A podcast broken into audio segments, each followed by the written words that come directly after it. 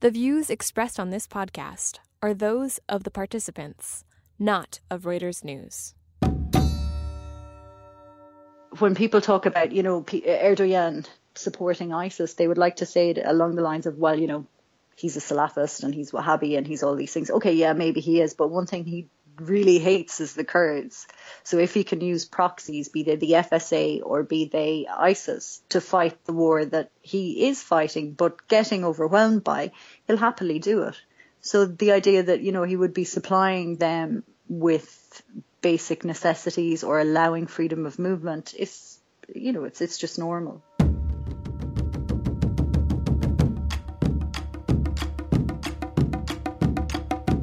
You're listening to Reuters War College, a discussion of the world in conflict, focusing on the stories behind the front lines.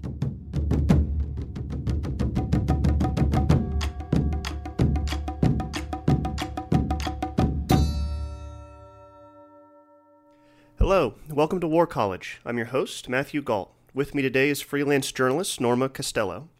Her work has appeared on Vice, War is Boring, Al Jazeera, and The Independent. She splits her time between Ireland and the Middle East, and it's in Ireland that I catch her today. Uh, she spent a lot of time in Turkey in the past six months, and she's preparing for another trip back as we speak. Uh, Norma, thank you so much for joining us. Hi, Matthew. The elephant in the room today is U.S. President Donald Trump saying that he's interested in, and is going to go forward with plans to arm, arm the Kurds.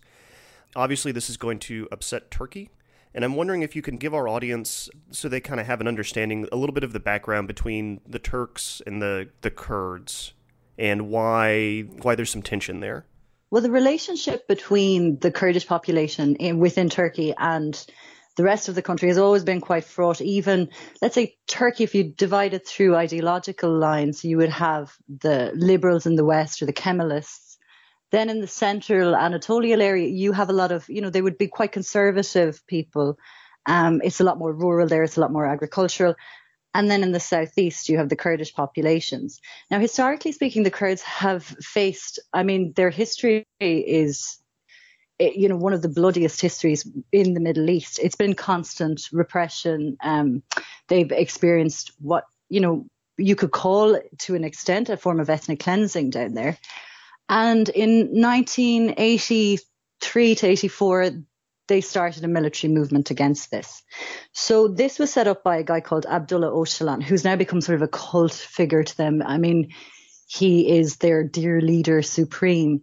Um, he established the PKK, which is a sort of Marxist Leninist leaning group which had an armed wing, which started to carry out a series of bombings and military attacks against Turkish police and military targets. This then sparked waves of violence, which we still see today, where we have military ca- crackdowns from the Turkish authorities who are you know, who are they're determined to basically quell this Kurdish insurgency. Um, now, you have to look at this in waves, and I guess not to make it easier for the audience to understand this. I'm going to talk about what happened from 2015 up until present day because obviously to get into the history of that movement it's incredibly complex it transcends borders um, it also involves a hell of a lot of international um, you know weapons and international involvement and kind of proc- using the PKK as proxy. So if we just start in 2015, what you had was a breakdown in a brief respite in Uh, the conflict between the, the conflict between the PKK and the Turkish authorities. So if you remember around that time we had the Battle of Kobani, and I don't know if you if you remember that, where ISIS were essentially they had the city of Kobani under siege, and there was rumors at the time that Turkey was essentially supporting the movement of fighters through Turkey into Kobani, while at the same time blocking Kurdish support from the Turkish side into Syria. Now that then sparked a wave of protests in the southeast of Turkey, which the where the Kurdish population, you know, they were watching these horrific images of these people are not separated. You know, that's the one thing that I guess we have to really understand about the populations in Turkey and in Syria is that you're looking at, oh, obviously within the Kurds, it's like a kaleidoscope of ideologies. You might have, I mean, for example, there's the Kurdish Hezbollah, which are an extremist Sunni movement. And then you would have the PKK, which are a Marxist Leninist movement. But they would be cousins, they're neighbors. They're, they're very connected. You would have families living across the border. So when these guys saw this happen and saw what Turkey was doing, it then, it kind of sparked a wave of protests in the southeast, which eventually ended up culminating in the bombing in Suruc, which is a town quite close to the border where um, a load of young socialists were gathered, and um, they, the, basically the Kurdish population blamed the Turkish authorities. And I was there shortly after that bombing, and the anger and resentment amongst those people was tangible. And at that time, you had a massive PKK recruitment drive being carried out where young, young fighters were taken from, you know, their traditional base of Kandil Mountain in Iraq, where pretty much I think every second family I met in the southeast had a relative who had trained there with the PKK. Um, the young people were mobilized. You also had liberals from the West who are now joining the PKK because of what they saw as the Turkish state being complicit in um, a sort of Wahhabism, or what the, the term they use is Islamofascism, um, that that was happening within the country. So this then led to what we now know as a war that has, you know, largely been ignored. I mean, I'm, I'm not sure if you're familiar with the actual situation in the southeast, and it wouldn't surprise me if you weren't. The the media has been completely restricted. I mean, every time I go there, and I've been covering this war since its inception, you know, since well, since this wave, let's say 2015, um, you are constantly monitored by special forces. It's incredibly dangerous. It's possibly the most dangerous place I've ever worked. And I'm not saying that as a, a sort of, um, in, in any sense, kind of as is it in a bravado way. It's, it's terrifying because you're up against the apparatus of the state. And the Turkish state, obviously being a NATO member, is incredibly well equipped. Um, they have sophisticated technology your phone, for example, will be monitored. You will be followed. You will be, I, I've managed to, I mean, we're looking at it in a number of days, which is why I'm talking to you about this because I, I do expect to get arrested. I do expect something to happen. I mean, it is happening continuously to my colleagues. Um, and they're few and far between. I remember attending a Nowruz celebration, which was in 2016, and this is Kurdish New Year and Selahattin Demirtas, who's the leader of the Kurdish, pro-Kurdish party, the HDP, um, who is a, an incredibly erudite and articulate man, was taken and arrested as part of the, the post-coup crackdown. Now, from that time on, you kind of had a situation where media stopped coming. Even at that celebration, I turned to him at one point and I said, where is the BBC? Where is the Guardian? Where are the New York Times? And he laughed and said, well, you know, this, since this war started, nobody has come here. Um, and there used to be, I think he made a, a crack about, you know, there's a job called war journalism and obviously people don't think it applies in Turkey. So we are looking at a media blackout in the region completely and also what we face as reporters. For example, if you walk into, they started to carry out a series of curfews in the cities, in the Kurdish towns and cities. So what they would do is they would block all entry and exit points to these, you know, to these areas. Now, these areas would have a lot of young PKK fighters involved in what they saw as, you know, their, the, the, their latest Kurdish insurgency. And they were emboldened as well by what was happening in Syria. So they thought that this was, you know, finally their chance to kind of, you know, to, to have a successful campaign against the state. But they carried out this series of curfews. We couldn't get in or out of cities. These were manned by Turkish special forces. They used armored cars. They had tanks in some areas and they were starting out, I, I, guess, from what I saw, and it's unfortunate because obviously you, I wish I had, you know, more video and more photos to really explain to people um, visually what they did to those areas. But it's, it's, it's, it's impossible. You know, I mean, you take a photo and you're automatically arrested. So there's no photography of the region coming out. And what they were doing is street by street, just demolishing the Kurdish areas. Now they've done this before. I mean, they did carry out, you know, we would in Europe, we call it a genocide. They, they completely deny this against the Armenian people. So this is just sort of, when a state never makes reparations or never even acknowledges that, then you're laying out a template that allows you to just, you know, spiral forward in whatever way you want. And what what they kind of did was street by street systematically destroy Kurdish areas. I mean, Shirnak, for example, one of the cities, I think the, at the last time that I was there, now bear in mind, I can't even get into Shirnak. I can go outside it. The, 80% of the city was reported to have been destroyed. We're trying to assess the damage as journalists. I mean, sometimes activists might be able to send us photos that they take from aeroplanes um, as they're flying in and out of Diyarbakir, so we can even get an assessment of what happened in the, what they what is known as the capital of the Kurds, Diyarbakir, one of the biggest cities in that region. Um, we still can't assess the damage. The photos that you know I have seen, it looks like Aleppo in there, and obviously with the media blackout, you have sort of they're controlling the flow of information to what they're actually doing, and then you also have a European Union that's petrified because they made a very, you know, it was morally kind of reprehensible deal with the Turkish uh, state to stem the, the flow of migrants into and refugees into Europe. So Europe stayed silent. Now, last year I spoke to the EU Commissioner for Human Rights. He had prepared a report on the Southeast and I asked him, okay, you have this report ready.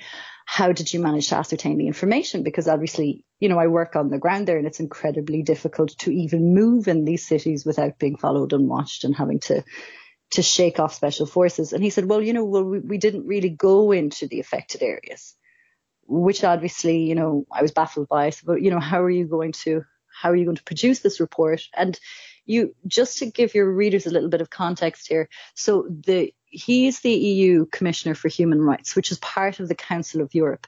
This is sort of like a feeder institution for the European Union. Now, Turkey is a member of the Council of Europe, so you can imagine carrying out an investigation on, you know, gross human rights violations uh, against a Council of Europe member is also, you know, quite problematic. They produced their report, they held it. They didn't publish it automatically because obviously Europe was making you know, we were making our deals with, with Erdogan about stopping the refugees from coming. And now it is out. It's out in the public domain. It's, it's, it's tame reading. Um, but it's as close to the reality of the situation than then I, I could have I, I was actually impressed with what they managed to to produce given the limited access that they had. Um, this is largely a forgotten war. I mean, when we talk about war in the Middle East, our eyes are, you know, drawn to Syria, they're drawn to Iraq.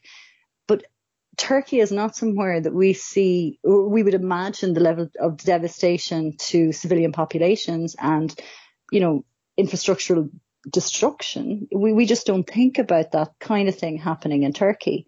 And they've done a pretty good job with keeping us as as journalists out of the region. You you also have to remember as well that anybody who is operating for or who is a, reporting for let's say a big organization, it's rare that they will come to the southeast.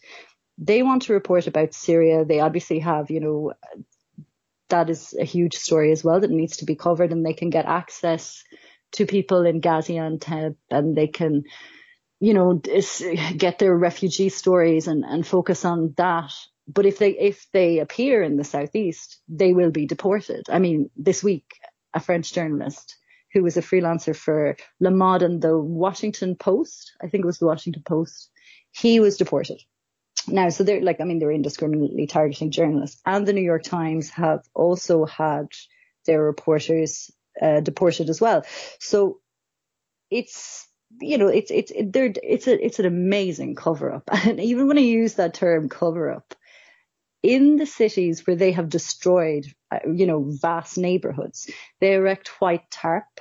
So you have huge white sheeting blocking, you know, the, the destruction that's literally behind it. It's the most bizarre thing. And again, I wish I had a, you know, an image of this but unfortunately, the last time I tried to take one, I was with a photographer and we were put into an armored car and we were detained. So you're not going to see these images.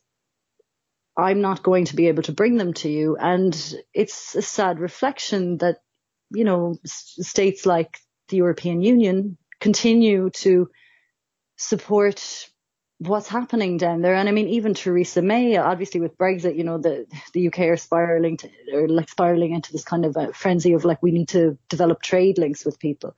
And instead of visiting, let's say, a country like Ireland, their neighbours, uh, she went straight she went straight over and met Erdogan and negotiated a 100 million pound deal, arms deal. What is it about Erdogan and Turkey that makes him so attractive to the West? Why do people want to make deals with him? Well, look at where he is. And I mean, also historically speaking, Europe has loved Turkey as that buffer zone between us and the, the madness. Um, and also he's he's expedient, you know. He knows how to play the game. He knows that European governments are facing, you know, their own issues within their populations. I mean, you have like uh, increasingly um, an increasing wealth disparity. You have you know, a lot of left and right wing movements emerging on, on the extreme ends of the spectrum and social democracy, which was kind of the you know the status quo in Europe, is is crumbling. So anything like, for example, the refugees would be the spark that would light chaos for, for governments here. And obviously politicians want to stay in power. So they're going to do anything in order to keep their populations happy. Um, also, he's he's he's wonderful at using terrorism. He's wonderful at this. He's wonderful at fear mongering when it comes to how you know he, he sees himself as this kind of you know I'm really trying my best to stop the terrorists here so that they don't come over to you guys. Yet at the same time, then he'll speak to his own people and he'll say that, you know, uh, like I, I, don't know if you were familiar with the campaign that that led up to the recent referendum where he you know, he sent he sent politicians to Europe who, um, you know, made inflammatory comments about European values and and and said, you know, Europeans shouldn't feel safe um, if they continue to antagonize Turks. And, you know, they created this whole divide between Europe and Turkey ideologically, which, you know, obviously kind of supported him during that campaign. That's how he sold it to his own people? Yeah. You know, we were the boogeymen it's this sort of, you know, he, he, even, I think he suggested at one point that the European leaders met the Pope. Right. And that we were crusaders, you know. And that, that's the kind of thing that he's been, that's the rhetoric he's brilliant at playing for, for his demographic. Turkey is a largely secular country, though, right? And Erdogan is not. Or is that, or am I completely off base? That's that's sort of a general misconception about Turkey. You have to remember, like, I mean, what Ataturk imposed on those people was a sort of forced Western Western gaze. You know, now you are now secular, you are now going to be like Europeans, and what that actually created, I think, you have to remember. I mean, they fought quite bravely in World War One. I. I mean, Gallipoli was a victory for for for Turkey, but it's sort of like we stripped them, or well, Ataturk and, and the West strip them of their identity. I think a lot of them feel like that. And especially in Anatolia, they feel like they they were robbed of their faith, they were robbed of their culture and their values and this imposed idea of what it meant to be a civilized and, you know, progressive Turk was thrown at them. So people didn't stop practicing religion the minute Ataturk came to power. You know, they continued and they were very religious, and and obviously he's appealing to that. And from from my experience in Turkey, I think every time it's Friday prayers at the mosque, they're busy, and it's young people. It's a younger generation, you know, that are that are more religious. Yeah, definitely. You do see that. Um, you you also have to divvy it up as well. I mean, obviously in the Kurdish cities, which is more of a kind of Marxist-Leninist influence, they are a lot more secular. Um, in the West, obviously, you know, they're a lot more secular as well. But when you go through the center of the country, you know, you, as a woman, you know, you you do have to dress modestly and obey, you know, the the basic tenets of Islamic culture, like. What about the military? Is it still kind of largely a secular organization, or am I completely wrong about that too? The Turkish military are stretched. They are completely stretched. I mean, they're using the FSA as proxies in places like Al Bab, you know, um, they've repackaged them. I mean, the FSA, you know, they their fundamental goal was to overthrow Assad. And now they've been repurposed as a tool for Turkey to stop the Kurds linking their cantons and creating a Kurdish border, you know, at the south. And I think that really is symbolic of the fact that they just really don't have the boots to put on the ground. And also working in the southeast, when I would get access to recently um, recently, I don't know, would you, the, the, civilians that were allowed to leave the curfewed areas, you know, um, when they would come to the cities, I would interview them. And there was a sort of general consensus that there was a lot of soldiers working in places like Cizre, in Nusaybin, in Shirnak, who spoke Arabic and who were, well, as one woman said, she said they look like Daesh, you know. Um, and again, they could be people that were repurposed by the Turkish army to again help them. I mean, an old woman. Now, again, these are all, you know, I can't substantiate these outside from civilian accounts, but the thing is, I have so many civilian accounts and I have them from so many different areas that it's really hard to to go against the grain with this. But they have said that they they came into their homes in the southeast and when they saw the Quran, they these Arabic speaking soldiers said, Well, we were told you were kafirs, we were told you were you were communists, and that's why we came here. And they let some some of the elderly people go and apologize to them. So again, if this is an ongoing practice, then that means that Turkey is being forced to repurpose FA, FSA troops to help them with their war against the Kurds, which shows that they're weak. Now, let's get on to what's going on then with, you know, internally within the army. So the army, you know, it, it does have that Kemalist streak to it. Now, he he's do, he's doing a lot of kind of dismantling. Like, I mean, even within the recent referendum, if your family were connected to the military, your chances of getting into politics are pretty much over now also during the coup, I think it's and the post coup purge, we've seen him target academics, liberals, journalists, feminists, all you know, all of the usual targets. But I think if something else happens, and if there is another another coup, and if this coup starts to affect the military, and if he starts to arrest senior generals, I mean, you have to look at that from a from you know a pragmatic perspective and say, well, is that not going to weaken the military? Firstly, when they're engaged in so many conflicts on their borders and internally, and there will be this Kurdish insurgency. I cannot see it ending anytime soon. Um, so I don't know. I mean, we don't know what the military are thinking at the moment, and obviously there's speculation, but really, no one knows. We we can essentially say that there's, I, from what I've seen, they're struggling. You know, within the country. Do you think this referendum that gave him more power uh, was a direct reaction to this coup, to that attempted coup? No, no. I mean, they've been talking about the referendum since 2005. So, well, they were talking about, you know, the constitutional changes since then. So this was just, you know, he's his his kind of uh, he, he, it was it was an opportune time to bring it to the people. But what was very surprising about that referendum was when you actually look at the margin. And I've been speaking to people who are in exile. I mean, this is another thing that's not it's not widely reported. A lot of the academics and journalists that fled Turkey right before the travel ban, which is when you know they can they can no longer leave the country when they um, when they left, they, uh, most of them went to Germany. They now are essentially stateless people, so their passports have been revoked. So these guys are just sitting in Germany, stateless. And I was in communication with them a lot during the referendum, and they were very surprised at the result. And everybody was pretty happy with it. Now, obviously, they would have preferred if it was a no vote, but given the campaign and the money thrown into the yes vote, and you know the the overall crackdown on the no campaign, they were really surprised at the margin. And also, he lost the biggest cities. I mean, that's something you really have to think about too. So all this referendum seems to have done is polarize his country to the point where I have no idea what the future will hold for him. And also think about it from the economy. I mean, tourists just aren't going to Istanbul anymore. They're, everybody's afraid to travel to the country now, and tourism is a huge part of their economy.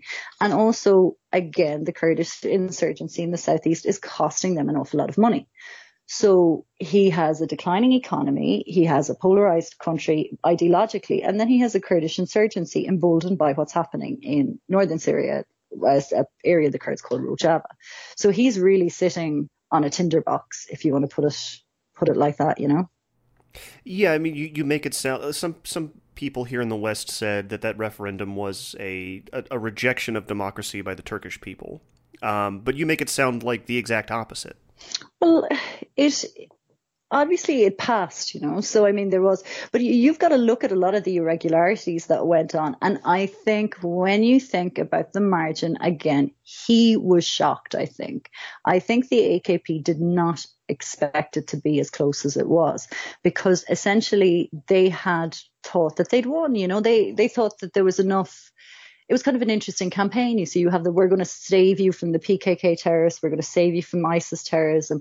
And then they went and picked at, you know, the boogeymen in Europe and sent their guys to Germany and to, to the Netherlands. And I think in the Netherlands, the, the Turkish, it was the Turkish foreign minister referred, I think, to the Dutch as fascists and Nazis. And obviously the Dutch who bore the brunt of a lot of, a lot of um, Nazi aggression were not too pleased with that. Um, so they created, you know, this imaginary fictitious war between Europe, the Crusaders, like, you know, and then reverting to that language as well was very interesting. Um, so he did a series of things to sort of, uh, you know, incite a sort of distrust for the West and also fear mongering in, in his own country. But it wasn't as successful as he imagined. And losing those big cities is quite shocking, you know to switch tracks, this just occurred to me. As you were talking about, they refer to the PKK and the Kurds as terrorists. Don't those alleged terrorists kind of stand between them and ISIS? Um,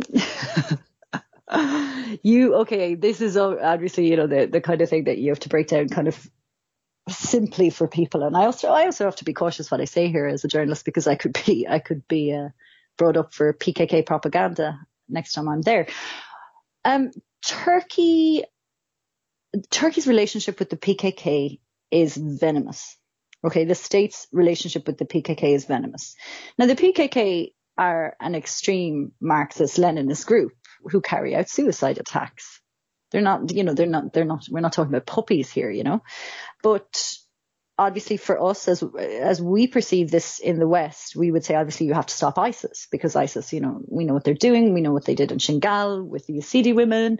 We know that they they hate us. I mean, look, I follow them on their signal channels. I spend a lot of time researching them, and I mean, I, I kind of ISIS hate everything and everybody all the time, and that's it's not just the West; it's everyone. They hate Turkey. They call him um, a kafir as well. He's, a. you know, he, I think their reaction to Erdogan is that he's too close to the West. But there is a relationship between Turkey and ISIS. So essentially, Turkey have a sort of um, a softer stance to the Islamic State than we can imagine or perceive, um, especially if you compare it to their reaction to the PKK. Now, obviously, you know, we've all seen the images of the Kurds in Syria, the YPG fighting ISIS, and we've been, you know, wow, this is, you know, these women fighting ISIS and whatever. But the Turks are now attacking the YPG, which is ironically funded by America at the moment. Um, and there's also kind of an interesting story that sums up how much Turkey hates um, the Kurds and will do anything to stop the a Kurdish state on their border because you have to remember as well, they they could lose a lot of land if this Kurdistan, if the Kurdish question gets resolved in the way the Kurds want it to. They lose a lot, and they lose a lot of um, valuable minerals and resources. So that's not a not, that's not a part of of the Middle East that they want to give over anytime soon. So ISIS being sort of a, a, contained problem as far as they would see it, the Kurds have always been the biggest issue because Turkey won't lose anything to ISIS but they could lose an awful lot of land if the Kurds unite. Um, but there, there's kind of a, a good example of this would be Barzani, who is in Iraqi Kurdistan. He is quite friendly with Erdogan, ironically. And Erdogan and Barzani have a very strong relationship. Now, before journalists used to cross freely between Iraq into Syria and we'd kind of, you know, flip between the two areas. But then it was St. Patrick's Day actually last year when I tried to cross, we were told that the border was no longer open and that it was closed. That was due to political pr- pressure by Turkey. They didn't want, because you have to remember, this was an area where fighters were flooding through. They were going from Kandil in Iraq into Syria and then fighting and then coming back. And, you know, they would, so they were kind of going Turkey, Iraq, Syria, you know, so you've Kurdish militias just moving freely around these areas. So Turkey put a stop to that. Now, then this week we found out that, you know, um, that Donald Trump has essentially, you know, given the sign off for heavy arms for the Kurds. But it, yesterday or the day before, an American YPG fighter, so a volunteer who was fighting with, you know, the militia that Trump is just after arming, was arrested for being a member of the YPG in Iraqi Kurdistan. So I think the charge they threw at him was something like illegally crossing the border. But so on the one hand, you have America saying, yes, YPG, we're with you, we're with you. But then America obviously has a very powerful NATO ally in Turkey. Um, and then you have, and I think this this American fighter is kind of symbolic of that. You know, he's caught in that where all those co- like conflicting interests meet, which has led him to an Iraqi prison and has sort of, you know, I think it highlights really how confused and messy all these alliances are at the moment, and how ill thought out as well, because Trump well, Mattis, let's say, I, I don't think that they really, really thought, they must have thought what this means for Turkey. But I mean, the relationship between the PKK and the YPG has been completely um, misconstrued just to suit America's narrative. Um, so by separating those two militias, they're kind of keeping the Americans happy, but it's just totally untrue. I mean, those two militias are incredibly linked why do we need to here in the West and in America need to believe that those two are separate just because of the ideological differences? No, no, because of Turkey. There's there's zero ideological differences between the YPG and PKK. Uh, there, no, there is. I mean, there is some um, in the methods and modus operandi of, of joining, but they both follow the teachings of Abdullah Öcalan. They both um, are socialists. They're both I mean, the similarities outweigh the differences, you know, um, and they're fraternal organizations really, because they, you know, they they both fly the same flag. Um, I think, well, they not the exact same flag, but for the Kurdish, you know, they both fly the Kurdish. Um, they want they want, you know, Kurdish rights and, and autonomy for Kurdish people. I think America's America's narrative on this is just essentially to try and keep Turkey happy by saying that we would never ever arm the PKK. We're just giving weapons to the YPG. And then this ridiculous claim of how they're going to keep track of those weapons, which is hilarious. I have no idea because, you know, well, uh, you, an Albanian Kalashnikov in the Middle East could go through, you know, the entire spectrum of countries. So I have no idea how they intend on doing this. And it's, it's just, it's, it's, um, it's political fluff, you know. Right. Long term, do you think it's going to affect relations between America and Turkey at all? Definitely, definitely, 100%. I mean, they have armed a group that the, the Turkish authority sees a terrorist organization. So Turkey sees the YPG as a terrorist organization. Um, and they have armed them and they're emboldening the Kurds and they're enabling them to link to cantons and create a, a conjoined Kurdish state, which has always been Turkey's number one fear.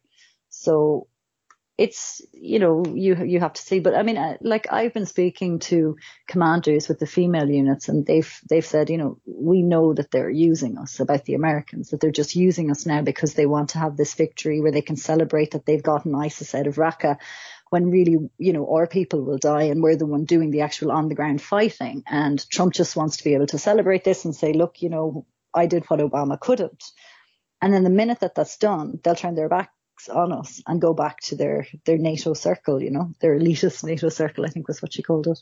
Um, but obviously, there's a lot of truth in that.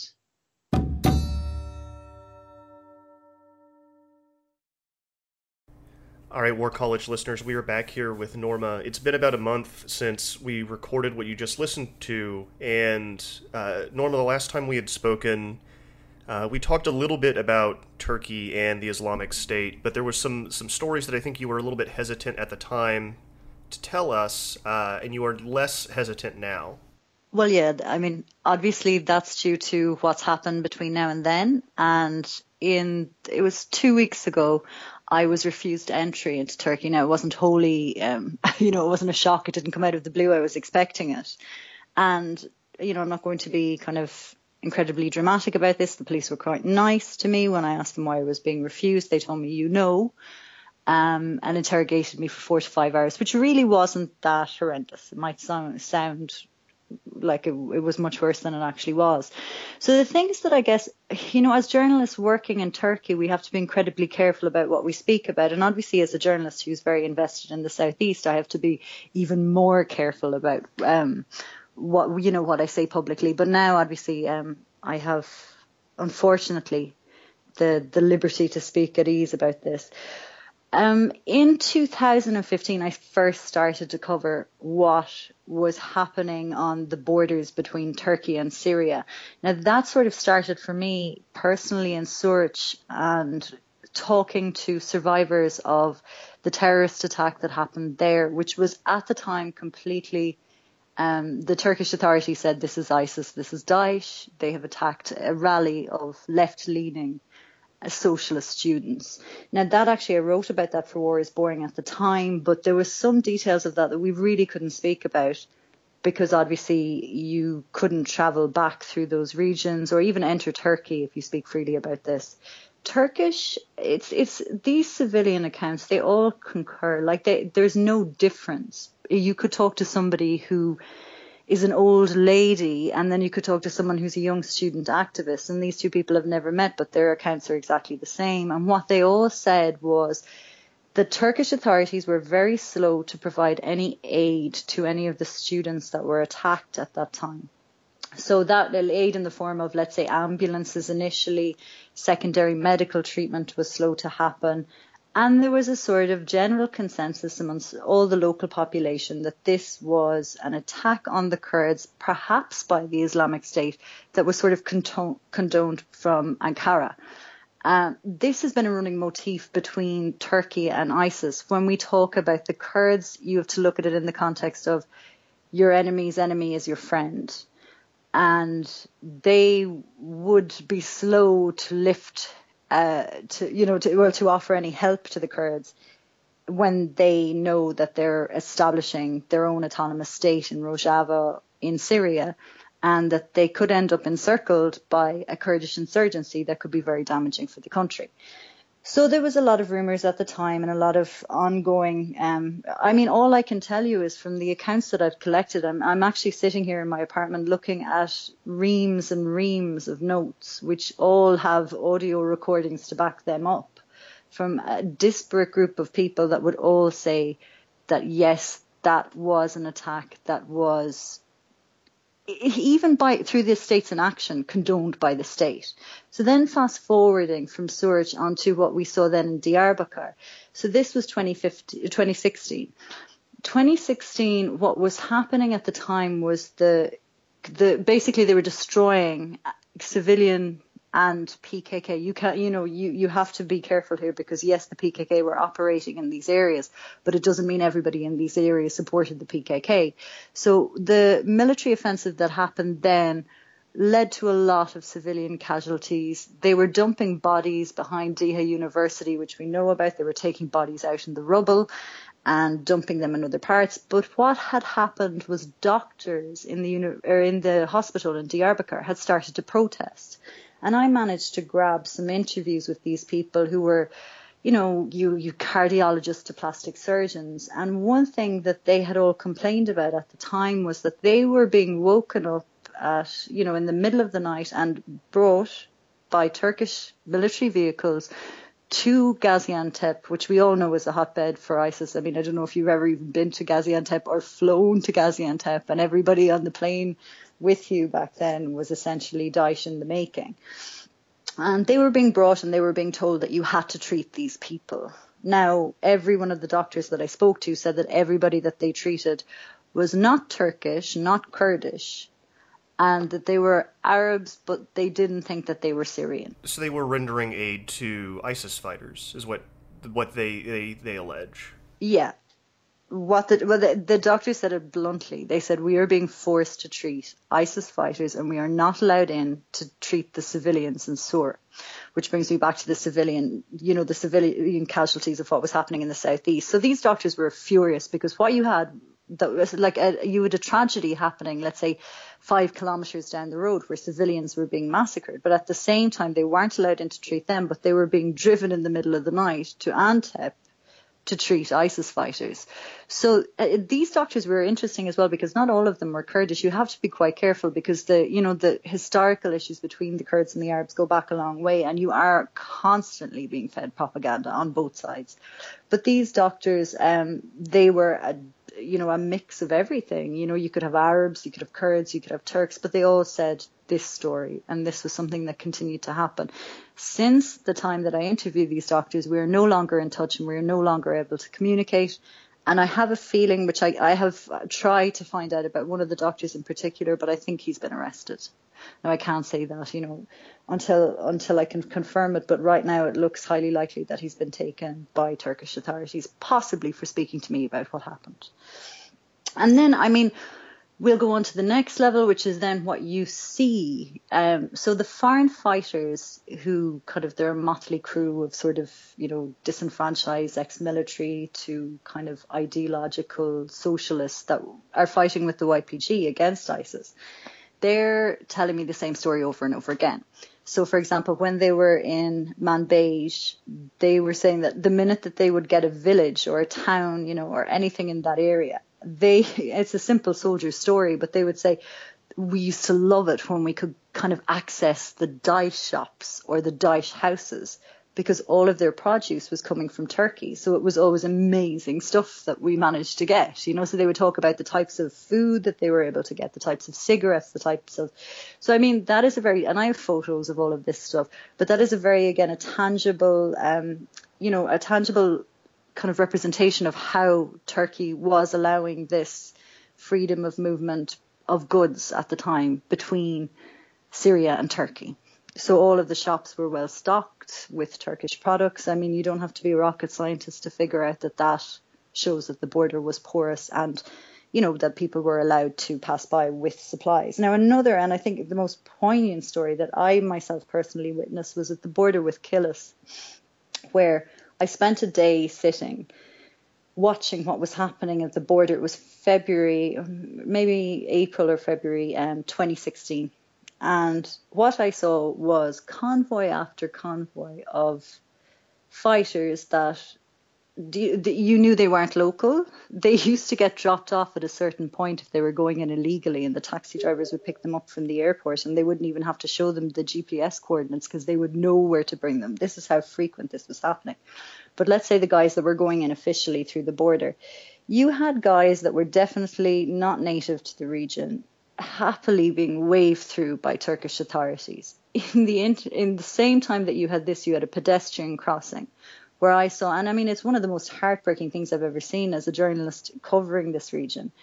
I saw a 14 year old boy with a colostomy bag who was literally being, literally being led back to his death, and everyone had agreed and said this. There was two old men bringing him back because they said it's better that he dies in Syria. I mean, he was so frail, his legs looked like, you know, twigs. And he had to queue up in the sun for six, seven hours. Um, to cross back in to die. Yet at the same time, kind of in this parallel universe, you're just seeing these these guys floating through the border who are are not from the region. Now, I mean, these are anecdotal stories that I can tell you. Obviously, people are still working on the details to this, and a lot of the details that are coming out are usually from sort of uh, ISIS operatives that have been captured by the YPG and they've been interrogated. But, you know, we don't know how much of this is forced confession as well. We also have, I guess, the oil is, is the biggest kind of finger pointing thing we can do to Turkey. But there was a lot more, um, there were many elaborate ways that the state funded and continues to fund ISIS. And there's one point that I'll bring up about the FSA soldiers um, which is that they've been repurposed now to fight against the Kurds in the southeast under the banner of Salafist Islam, which isn't that different to what you know what ISIS are doing. Um, and they've been told, you know, this you have this idea of the kafir and it's a shared and common enemy. So I think when people talk about, you know, Erdogan supporting ISIS, they would like to say it along the lines of, well, you know, he he's a Salafist and he's Wahhabi and he's all these things. Okay, yeah, maybe he is, but one thing he really hates is the Kurds. So if he can use proxies, be they the FSA or be they ISIS, to fight the war that he is fighting but getting overwhelmed by, he'll happily do it. So the idea that, you know, he would be supplying them with basic necessities or allowing freedom of movement is, you know, it's, it's just normal. Can you talk about just briefly the oil convoys? Because I think that's kind of one of the more high profile stories that really um, that that has you know some footage and some. Uh... That's been well documented. There's been an awful lot of investigative journalism done on that. I think we won't see the fallout from that until we'll see what they call the Raqqa scatter, which is when senior commanders from ISIS will flee Raqqa and desperately try, because these guys are really into preserving their own lives. They're not these fatalists people assume that they are. You know, they have tourniquets, they have everything, they've Israeli bandages they're um, they're not fatalists and they're not martyrs for the cause, despite the, what their propaganda says. They will desperately try to reach Turkey and then Europe, and then obviously they hopefully will get intercepted on the way, and then we'll get more of the details out about that. Do you think that long term Erdogan will harbor any of these people if if things turn bad for ISIS or Well we we can we can jump off the cliff here. Okay, let's do it. Um well Yeah, let's let's jump. Well, essentially I think you have to look at where he's rallying his support from. Now, remember, I think I spoke about this how the referendum really left him in the lurch. He expected to get an overwhelming majority in that, and that just never materialized. And there's one very telling picture, you know, where he's looking behind the curtain and he looks nervously out into the audience and he's worried because he's seen these people and he's going, oh my God, crap, I thought that they were all on my side. And it turns out that I'm, I'm in a divided country. Who will support him? Okay, so let's look at this. Who will support him? People who like the idea of the strong leader, of the Sultan, of, you know, the Ottoman legacy. I mean, there's ridiculous photos of him and his palace with surrounded by guys dressed up like Ottoman soldiers, and it's just laughable. But the people who would support this would be people who want this sort of well you know he's islamic at least he's islamic and he's a strong leader and he'll lead us so if for example if i was part of the raqqa scatter and i wanted somewhere easy to hide out. Oh i think i think i would have a nice time in anatolia. Like i don't think i would have too many problems there. I mean the link between mit and isis is ongoing. Like we're seeing this all the time. So, you know, even if the Turkish police try to arrest ISIS operatives, sometimes MIT block them from doing that, you know. So it's kind of interesting how the upper echelons of his private army seem to be running down the Salafist line. So, no, no, I mean, it's a perfectly reasonable assumption to think that Islamists could could go to Turkey when all else fails. Norma Costello, thank you so much for joining us. Thank you.